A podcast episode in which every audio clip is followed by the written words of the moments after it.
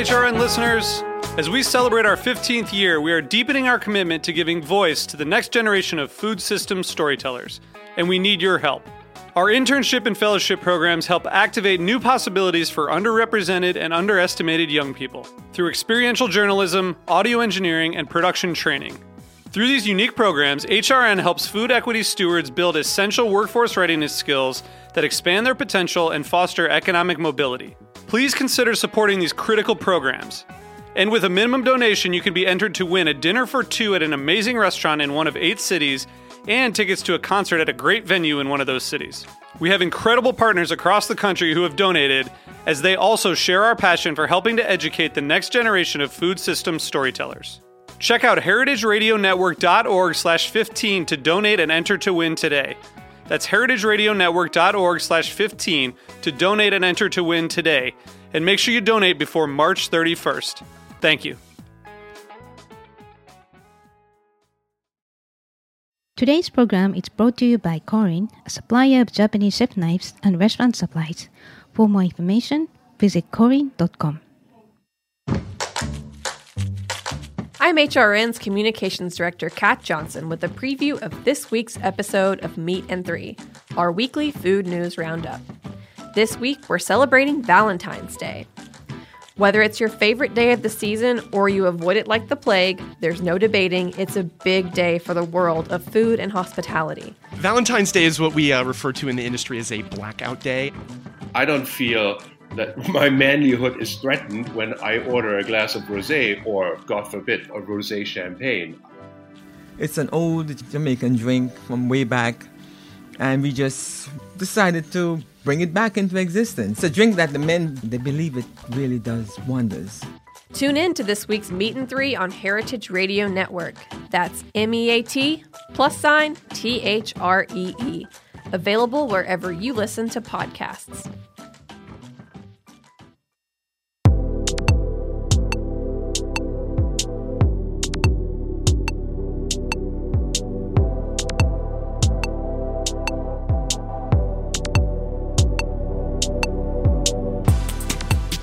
Hello, welcome to Japan Eats. I'm your host, Akiko Katayama, food writer and director of the New York Japanese Culinary Academy, which promotes deep understanding of Japanese cuisine in America. We are broadcasting live from a studio at Roberta's in Bushwick, Brooklyn. This show is all about Japanese food and food culture. We see sushi at every deli in the supermarket, but what is beyond the sushi? We hear dashi ramen in izakaya, but what exactly are they? Japanese food is still a mystery for many people, so I'll try to demystify it in this program with my cool guests. And my guest today is Ron Silver, who is the chef owner of Bubby's. Bubby's opened in 1990 and is now one of the iconic American restaurants in New York City, serving delicious breakfast, burgers, pancakes, as well as beautiful pies. What you may not know about Bubby's is that there are 6 Bubby's locations in Japan now. So today we'll discuss why and how Ron decided to open Bubby's in Japan and his experience with Japanese market and culture and how he is inspired by Japan as a chef and much, much more. But before you start, Japan Eats is available on the Heritage Radio Network website as well as on iTunes, Stitcher, and Spotify as a podcast. So please go to iTunes, Stitcher, and Spotify and subscribe to Japan Eats. And please write a review. We appreciate your feedback. Also, if you have any ideas about topics of the show or show guests, please let us know. You can email us at japaneats@heritageradionetwork.org or akikotema.com. Now let's start our conversation with Ron Silver. Hello, Ron. Welcome. Thank you so much for having me. So this is really exciting. I'm a big fan of Bubby's. So first of all, I heard you are born in Brooklyn and moved to Utah. I was born in Manhattan. Okay. And I believe I was conceived in Brooklyn, though. Oh, okay. Okay. And moved to Utah at a young age. Right. And what did you eat when you grew up? That is a very interesting question. My mother was a very experimental cook because she was from New York City. So we had a lot of strange, gourmet magazine kind of meals. And the people around me were very much eating what I would call sort of trashier food. which I really had a great love for early on. Like everybody else, I guess. Yes, like American, you know, macaroni and cheese and pork chops with mushroom gravy and things like that. Mm. Well, that's interesting, right? Because I think it's not so bad. If you cook it well with good ingredients, they're pretty good food too. It's amazing. You know, it really is good food. It can be a little heavy, American food, I think. But when I was growing up in the 60s and 70s, it was really very much about a packet of this and a can of that. So it wasn't really that good. It wasn't healthy, but it was delicious. Right. Okay. So, and so you became into cooking because of your mother's experience and the experiments, maybe, with rather. Well, I think that she absolutely had a big influence on me in all kinds of things that I do. And I also just had a natural curiosity for all kinds of, you know, I sort of had an early map of where everything was growing. I grew up in a place where things still grew wild. There was sort of agriculture and suburban crashing up against each other. Mm. So there was wild asparagus growing in the spring and peas and grapes and apples and all kinds of things. Mm. And I kind of knew where all of those things were. And I also started cooking at a very young age. Oh, wow. Yeah. Again, because of your mother? Because my mother forbid me to play with knives and fire. I think it was more like that. Right. So you went against whatever she said? Yes, I love mischief. Right. So actually, you didn't go to culinary school, but you came to New York and started cooking. Is that what happened? Well, I decided at a certain point. I started washing dishes when I was young, about 13, and I just thought that was going to be my job forever because I really liked it. And then I decided at some point to become a cook. And I was going to go to cooking school, but I just started cooking, and then I moved to Atlanta when I was about 21 and worked for some really good people there, and then I moved to New York when I was offered a job in New York City. So who offered you a job? Well, I was flown here to cook a party for 450 people at the Guggenheim Museum. Wow. And that company offered me a job to be the chef of the catering company. Sounds like a major opportunity. It was great. Great to land here with a job. Unfortunately, I only kept that job for about 3 days due to my love of mischief and deep down unemployability. Okay, so shall I ask you about what you did? No. Okay. Well, maybe not next time. Certainly mischievous, I would say, and almost harmless, but you know, not professional. Okay. Yeah. So maybe later off the record. So, and then you worked at Florent?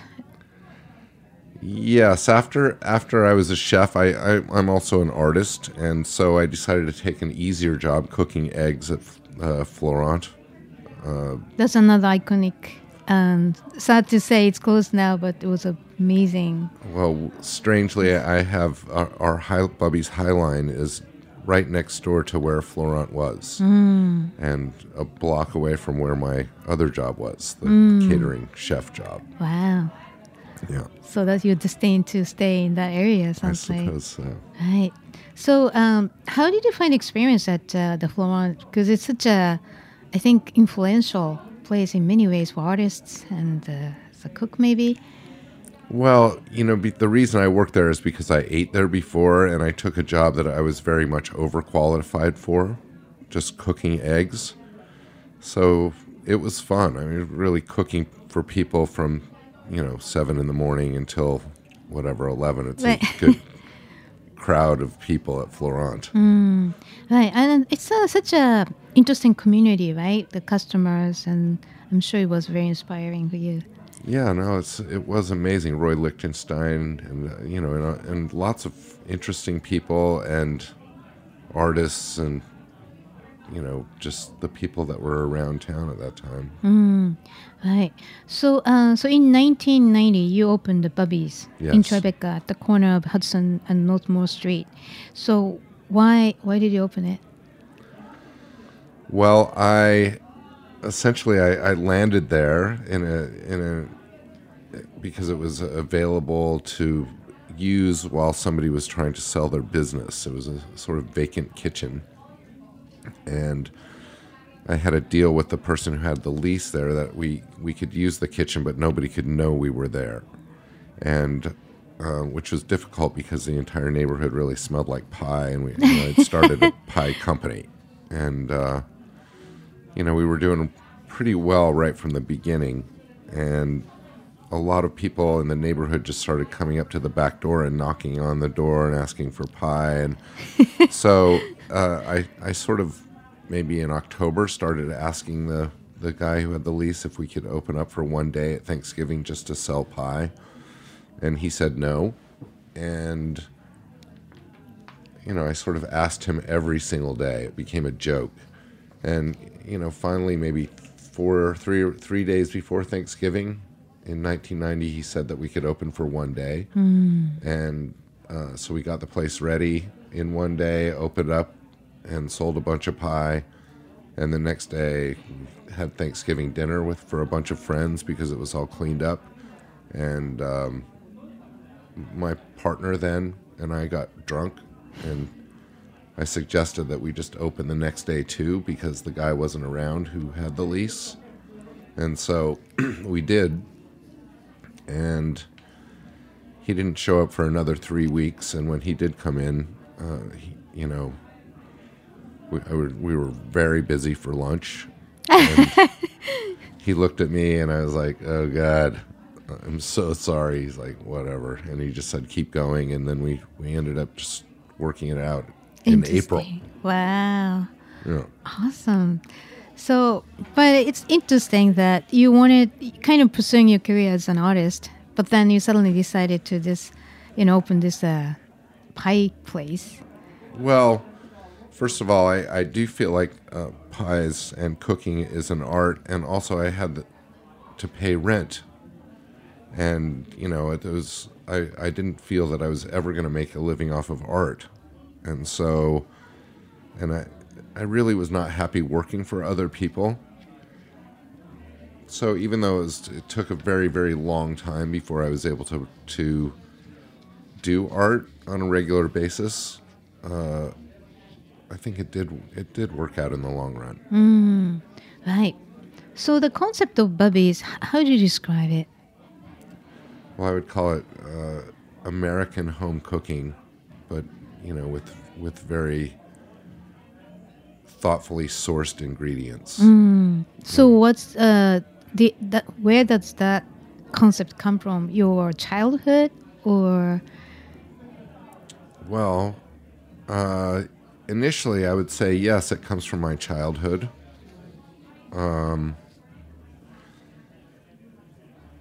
the long run, I've always been very proud of being an American, and of the way that different groups of people have come to America and they bring their food with them. And inevitably, the way that food is incorporated into the American table is sort of representative of how those people are incorporated onto the American landscape. And it happens for different reasons at different times. So this is obviously a good time to be looking at that, the political landscape, and to see what America really is.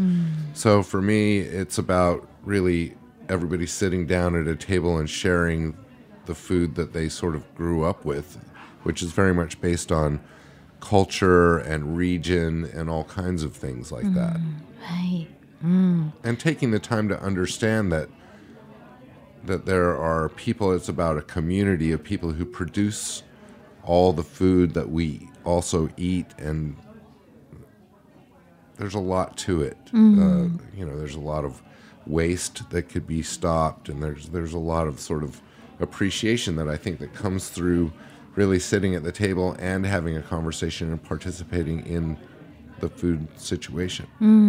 Right. So I understand you're deeply rooted, have close relationships with the producers, and you make everything from scratch that you're known for. But sounds like, you know, your menu items are very classic American.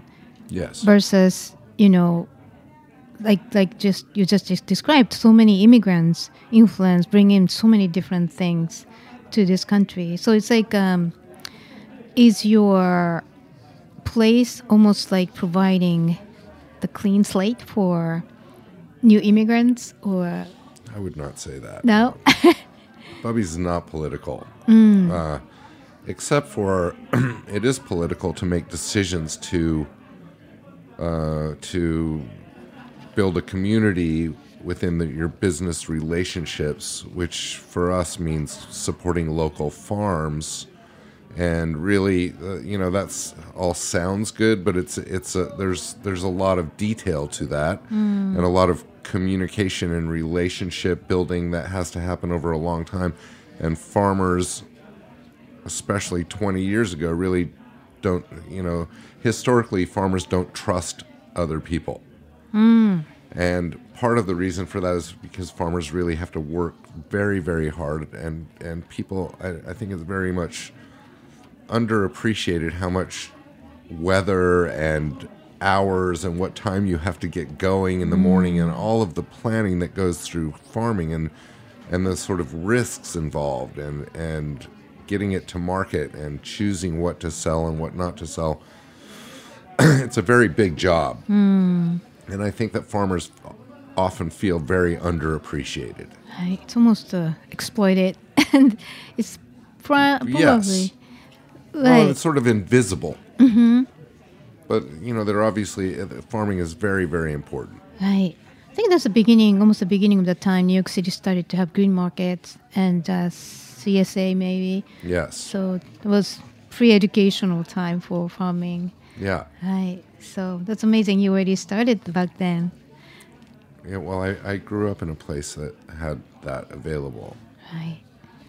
And it really was about just getting the best things. The strawberries, local strawberries, are always better than ones that are flown in from California or Mexico. Right. So, so what are the examples that you make from scratch at Bubby's? Well, we make jam, soda pop, pie crust. We make everything, really. You know, we used to make all of our own bacon, 1,100 pounds a week. But it's Tribeca, and so that was causing a lot of issues for the neighbors. So we have somebody upstate in Sullivan County that does that for us. That makes sense. Yeah. Right. But the big things like that. So, I mean, we really try to make everything from scratch. I make root beer, anything. But we also just, really try to use local ingredients as much as possible and look at good farming practices that are sustainable in smaller operations and things like that. Well, that's amazing. Nowadays, people started to cure meat and make vinegar and those things, but even 20 years ago, no, it's almost 30 years ago. Yeah. You started it. So I had no clue how it's feasible to make root beer in a restaurant. Well, you just have to do it. Right. Okay. So so who come to Bubby's in New York? What kind of customers? Well, so many people, many different customers. We have a lot of local people and kids, families, business people, tourists, movie stars, lots of famous people. Right, it really shows that Bubby's menu is so universally appealing. I think Bubby's menu is universally appealing. Even, we have 6 stores in Japan, and it's very much loved in Japan. Right, so let's get into that. Sorry to jump to Japan, but I was just thinking about how universally... Yeah, right. Well, it really totally makes sense, because I really didn't know until recently that you have expanded to Japan. Yeah. So it's our 10th anniversary this year. Oh, wow. Yeah. Wow. How did I not know? Okay, so let's talk about Bubby's in Japan. So how did it start in the first place? Well, it started with my partners reached out to me just completely out of the blue because JR East wanted to celebrate the 150th anniversary of Commodore Perry coming to Yokohama Harbor.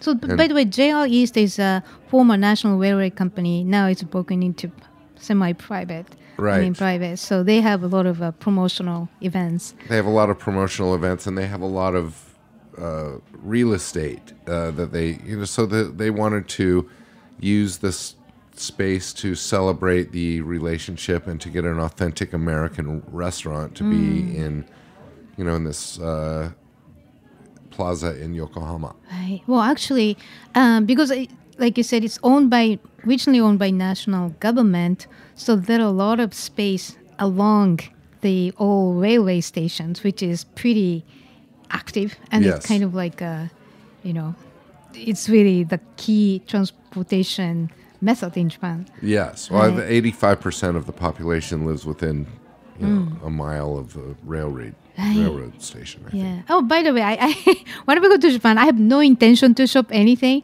but just like walking around, you know, before getting on the train or, you know, Shinkansen, I just end up buying a lot of stuff because so many good shops and events going on. Yeah, it's amazing. Yeah. So anyway, so the JR East came to you. Yes, and at first I didn't think that I was so interested in it, and they really convinced me to just fly over and look at the project, and you know it seemed interesting, and they all of my interactions with my Japanese partners from the very beginning have been really based on goodwill and trust and everybody just going along with it. So it's been a good experience in that way. Well, I would assume someone came to Bubby's in Tribeca and had a good time. And yes. Well, my sort of counterpart in Tokyo grew up in New York City. His father owned a restaurant in New York called Nirvana. Right. And so his name is Warren, Warren Wadud. And, you know, Warren really grew up coming to Bubby's when he was younger or going to school. And he seemed convinced when JR approached my partners, MRS, he was convinced when they approached him that Bubby's would be a good fit, and he really did make it happen. Right. So he's based in Japan. He lives in Tokyo now, yes. He has a family. He's married to a Japanese wife. And right. So, by the way, this MRS is it's a major company which owns 10 restaurants, including 4 brands from abroad, the Singapore, like the New Bern in New York, and Prime 40, 42 by Nebraska Farms, and the Bubby's. And Singapore Seafood Republic. Right. They have a ramen shop. Right. Yeah. So it's really experienced, and they are experienced in bringing foreign brands to Japan as well. Yes. Right. So, but before the show, we had a quick conversation about your perception about Japan before this whole project. So you said you used to hate Japan, everything Japan. Well, you know, for one thing, I'm very lazy when it comes to learning something completely new. So I've traveled a lot in my life, and if I go to Italy or France or Spain, I have a pretty deep understanding of that culture. It's Western civilization. So when I first landed in Japan, I was completely confused, but only for the first 6 or 7 years, really. But I really could never understand what was going on. And it felt very much like one of those things that you have to sort of squint your eyes and stare at, and I never could figure those out. So I think one day I really was just walking along in Aoyama, and something clicked with me that everything just seemed beautiful and perfectly in balance. I don't know what happened. But after that, I've been very much obsessed.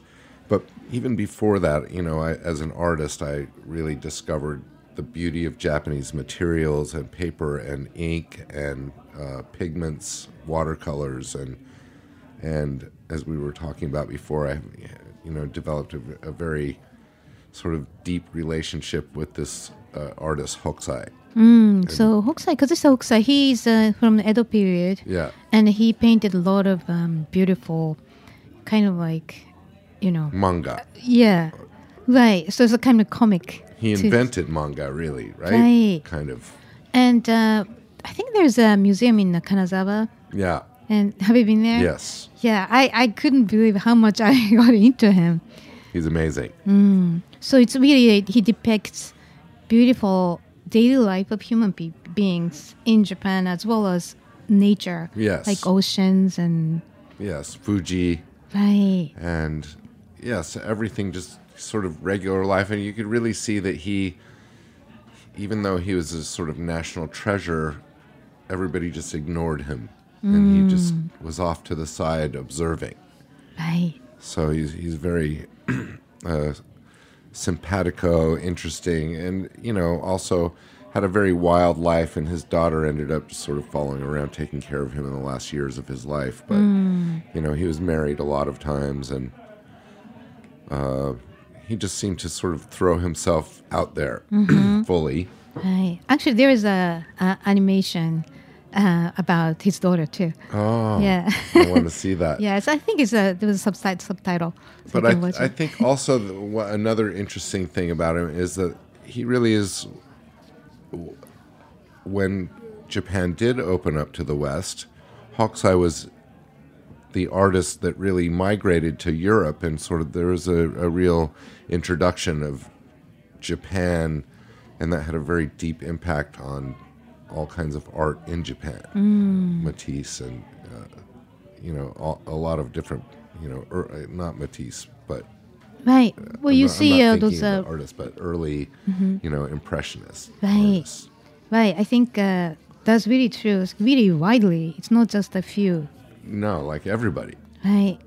So, okay. And so, sounds like you clicked with the artistic side of Japan. Yes. Very much. Right.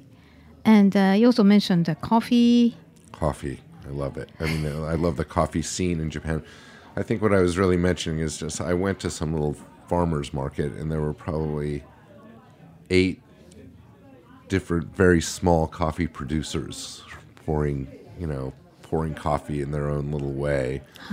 And also there was this woman who at Tsukiji, before it turned over, you know, before the market moved, and really maybe 8 or 10 years ago when I was first there, she must have been making coffee in Tsukiji for 50 years. So I don't know. It seemed like a very deep subject in Japan. Coffee. It is. Yeah. Actually, yeah. It's about commitment to the quality, and it was almost like you have to. It's like meditative mindset in a way. Well, I met this man once. I think he has a company called Life Coffee, and in Tokyo, and he's been importing coffee from Brazil since the 1950s. He himself went there and just found the right coffee to import, and you know, he's like a sort of Zen master of coffee. It was a long time before the third wave coffee. Yes, it's first wave coffee. Right. He was doing the third wave in the first wave. Yeah. Right. Okay. So, yeah, let's take a quick break here. And when we come back, let's discuss your interesting experience in Japan more. So, listeners, please stay with us.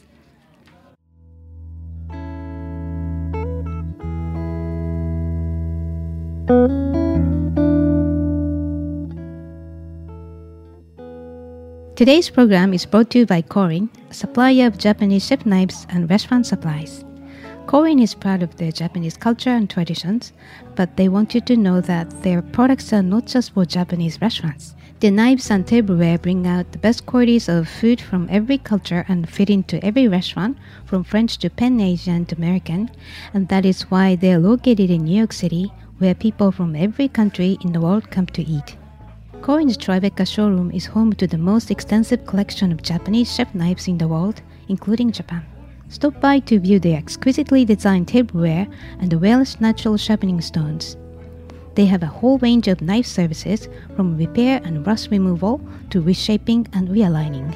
Korin is dedicated to this ideal, bringing the highest quality Japanese design to your table so you can experience the unparalleled quality of Japanese craftsmanship in your home or restaurant. For more information, visit korin.com. Are you enjoying this podcast? Heritage Radio Network has plenty more. My name is Andrew Friedman, and I'm the host of Andrew Talks to Chefs here on HRN. Every week, I interview a diverse cross-section of the best and biggest names in professional cooking. Give a listen and get to know all about the inner lives of chefs. You can find Andrew Talks to Chefs wherever you listen to podcasts and on heritageradionetwork.org.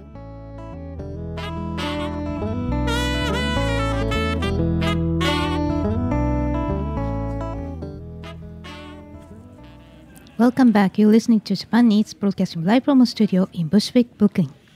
I'm your host, Akiko Katayama, and my guest today is Ron Silver, the chef-owner of Bubby's in New York City, as well as 6 locations of Bubby's in Japan. So what was the biggest challenge in opening Bubby's and operating Bubby's in New York, and in Tokyo? Well... There were so many challenges. I kind of expected it. I mean, first of all, I'm sort of famous for not the best thing in Japan, which is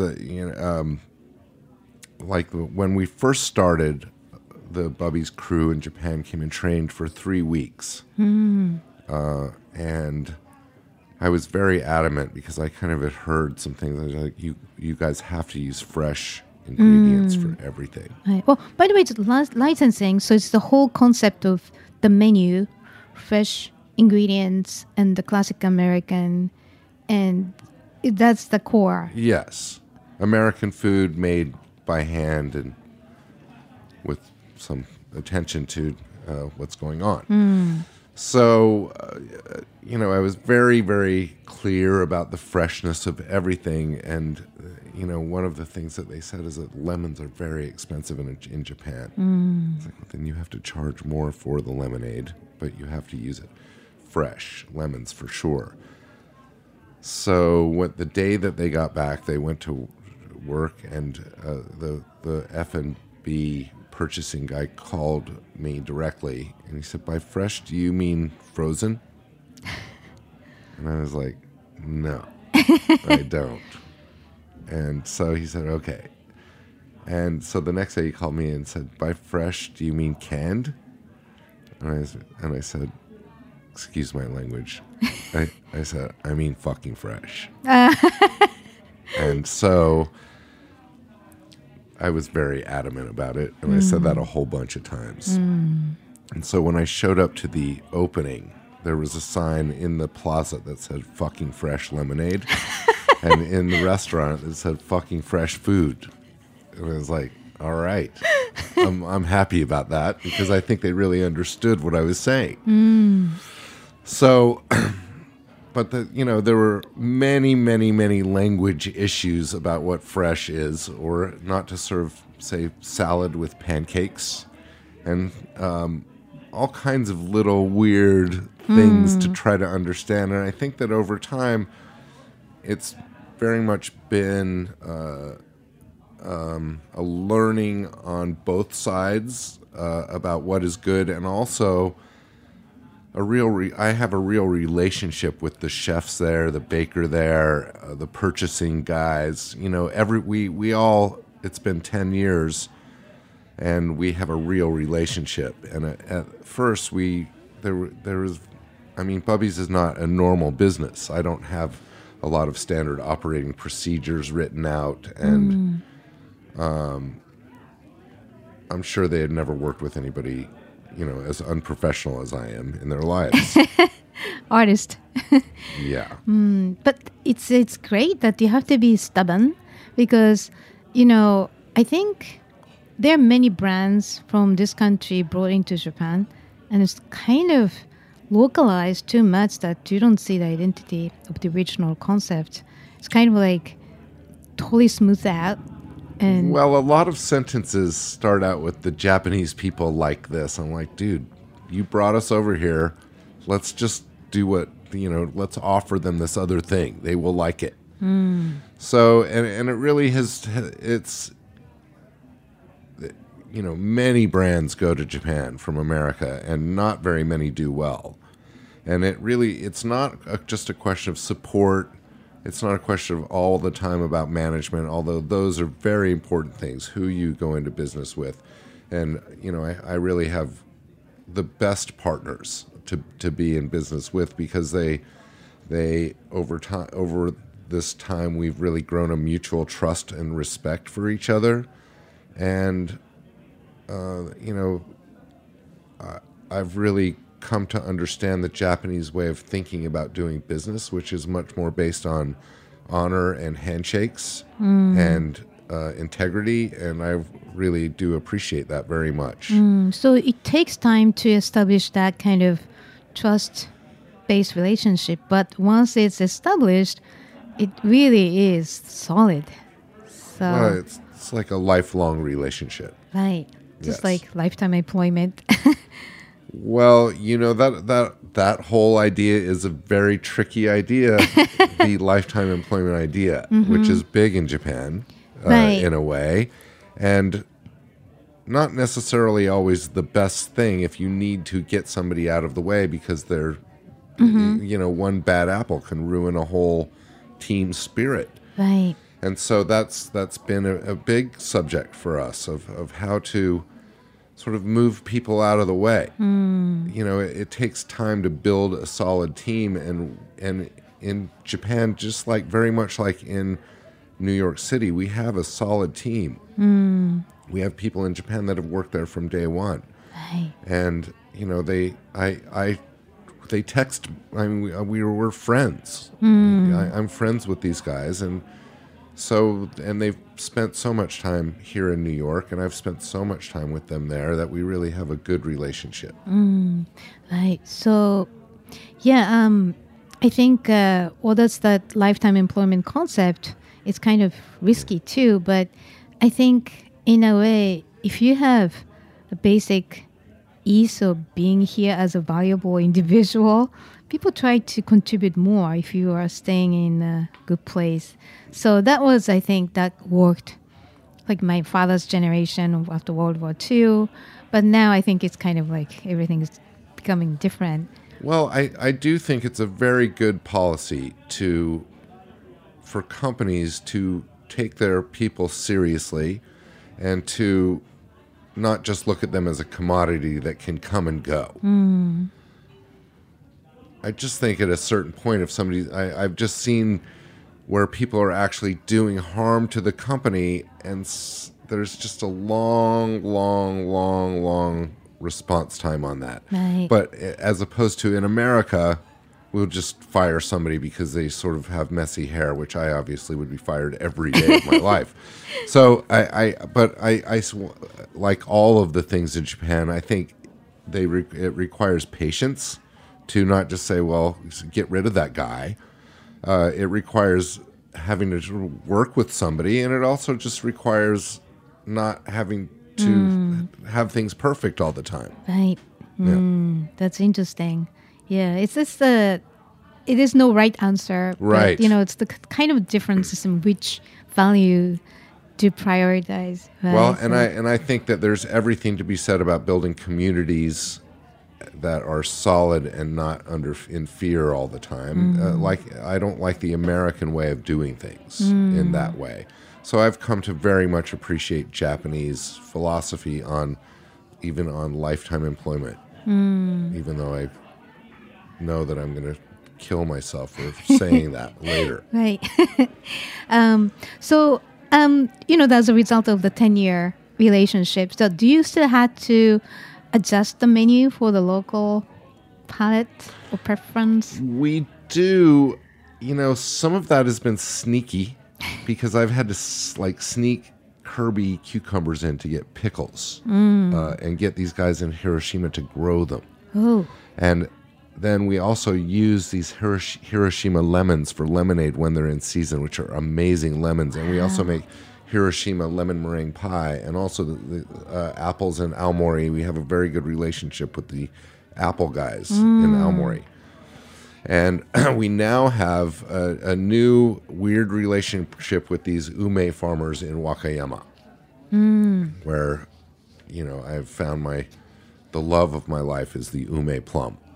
So umeboshi, usually it's a salt cured. Yeah, so 80% of the ume is turned into umeboshi. And then the rest basically is turned into sort of umeshu or little pastes or things like that. But I really, and they flew me there just to try to think about it in a different way. And I feel like I did do that. And now I really am in a giant relationship with these Wakayamans. Wow. Which I love it down there. It's so weird, that place. So for listeners who's not familiar with umeboshi has saltiness and some good acidity. And it's almost act as flavorful salt in terms of, imparting the flavor. Thing that you put on a salad or have for breakfast, maybe just a little weird salty fermented thing. And people used to use it as, they put it in the middle of a white rice because it killed germs. Right. Yeah, so. Well, and it also has a lot of good health benefits, apparently. A lot of antibacterial health stuff. I don't know. The ume is an amazing thing. Right. So ume per day makes you living longer. kind of thing. They say that. Right. Yes. Right. So, the customers are everybody in Japan?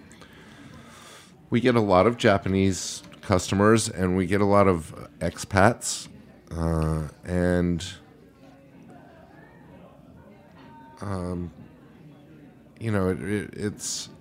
We have 6 restaurants there, so each place has a different sort of, customer base. Right. Train station. 5 in Tokyo, in the middle of cool area, office buildings. Kichijoji. Right, that's more residential, Brooklyn of Tokyo. And Roppongi Hills, Shibuya. Right. So probably you cover all the population, from young to old, to cool to families. Well, and people, in Japan, things become just sort of trendy. So pancakes is a big thing in Japan at the moment, or has been for the last while. Eggs Benedict, a lot of things that we do, pie, right? And Bubby's has had a good impact on the sort of the American food scene in Japan, in Tokyo. I think I'm glad you're doing it because I think Tokyo, not just Tokyo, but Japan tend to have more classic European pastry to French, Italian. Yes. But then somehow American food doesn't get sort of Well, they have the Denny's and the sort of knockoff Jonathan's kind of, but that level of food really does get a short shrift. Right, they're more, mixed with Japanese flavors too. That's true, yes. So you are really showing what American food is. Culturally too. Yes. And I think that we're very much, like I said, trying to interact with agriculture and the communities to sort of really be participating in that way as well. So I think that's another way you're inspiring, the whole community society because you're directly growing cucumber. Yeah, but they're not that happy about bringing these new genetics in. Oh, really? Yeah, in fact, I probably shouldn't even talk about it because they'll probably come get me in the night, guys. I sent packets of seeds and they grabbed them in the mail. So then I brought them with me. There's no evidence. Well, there's the evidence of the genetics of the cucumbers that are growing in Hiroshima right now. Yeah. Well, I don't know. Maybe someone else did it. Yeah. Maybe. Right. So, okay. And so how often do you get to visit Japan?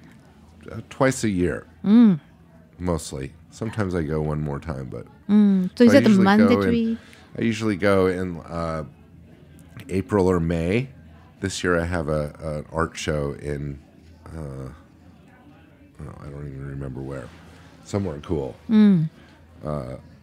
And so I'm going in May and going down to Wakayama. And then for the plum.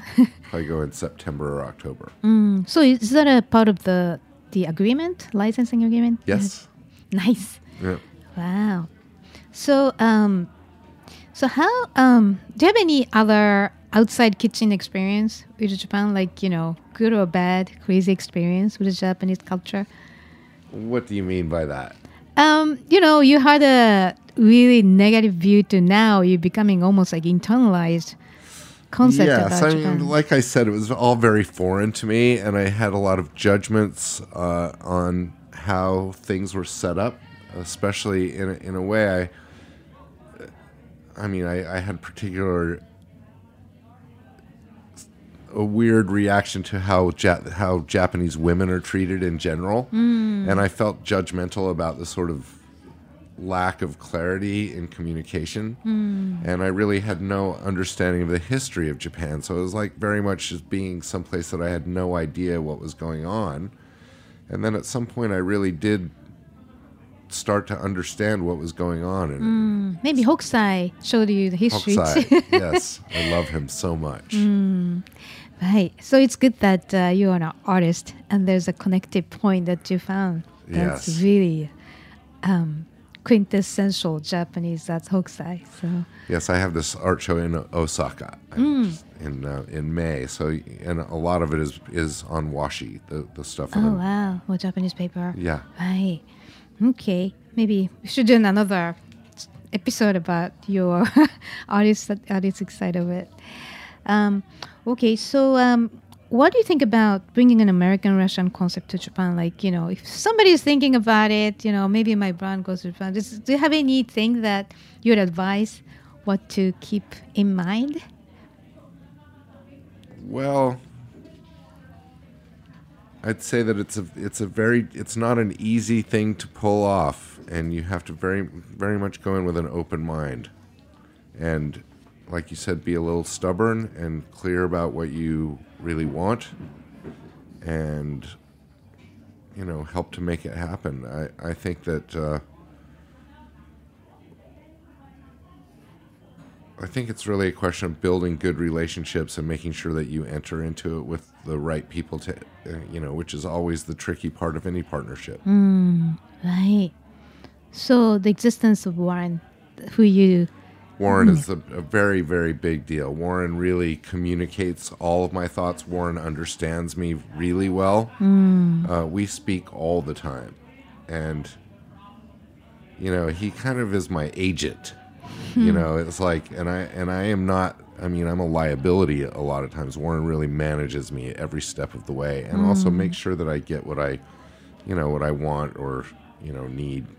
I really try to not be too... Right. Maybe he's feeling responsible because he's the one who's invited you. Well, he totally did. He is responsible. You know, he really did a great job and continues to do a great job. So the local partner that you can trust. 100%. Right. Okay, so what's your plan with Bubby's? Are you opening more Bubby's in Japan, here, or anywhere? That's a good question. I'm open to it. Bubby's is doing really, really, really well, better than ever. And I'm inclined to enjoy that before piling on a bunch of stuff. I also have this cannabis business, and I'm working with introducing that CBD to Japan. Oh, wow. So I hate to pop that out at the end of the interview, but that is a very big deal. Is it possible? Because... It is. Ah. Yes. And for the medical appeal. Well, it's a very large conversation. It's legal. It's going to happen, and it's exciting, and I think it's going to help Japan a lot. And quite frankly, they should legalize weed as well. because the reason it's not legal there is because of American manipulation. And it would very much help the aging population in Japan to take a bunch of bong hits. Right.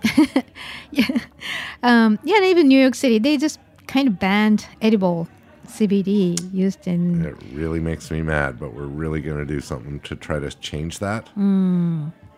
Yeah. Right. So that's relaxation effect. That's, I think, is... Also anti-inflammatory. There's a lot of benefits to it, but the point is that, you know, rather than opening up new restaurants at the moment, I'm very much focused on that.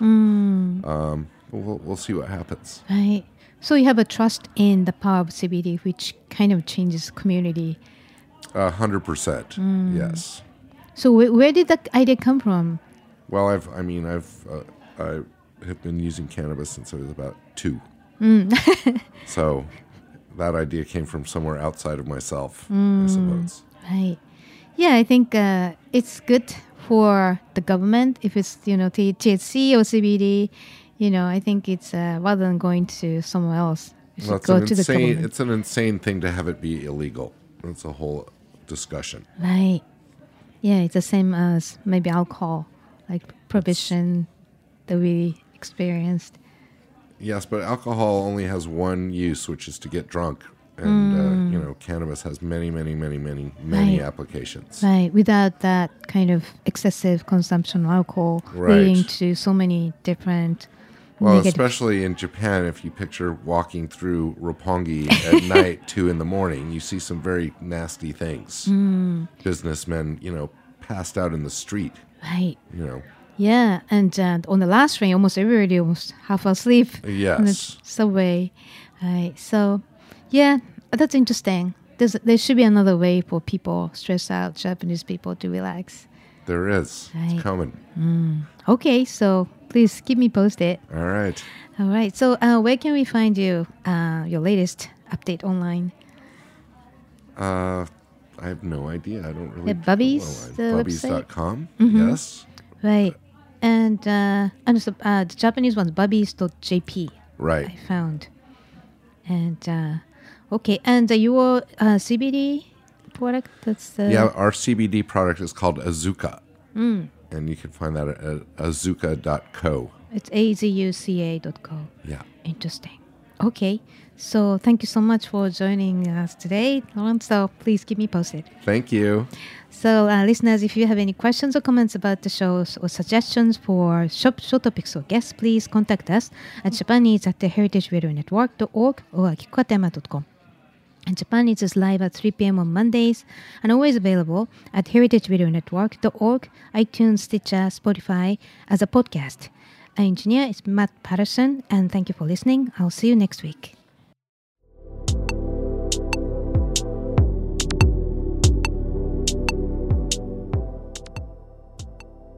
Thanks for listening to Heritage Radio Network, food radio supported by you. For our freshest content and to learn more about our 10-year anniversary celebration happening all year long, subscribe to our newsletter. Enter your email at the bottom of our website, heritageradionetwork.org.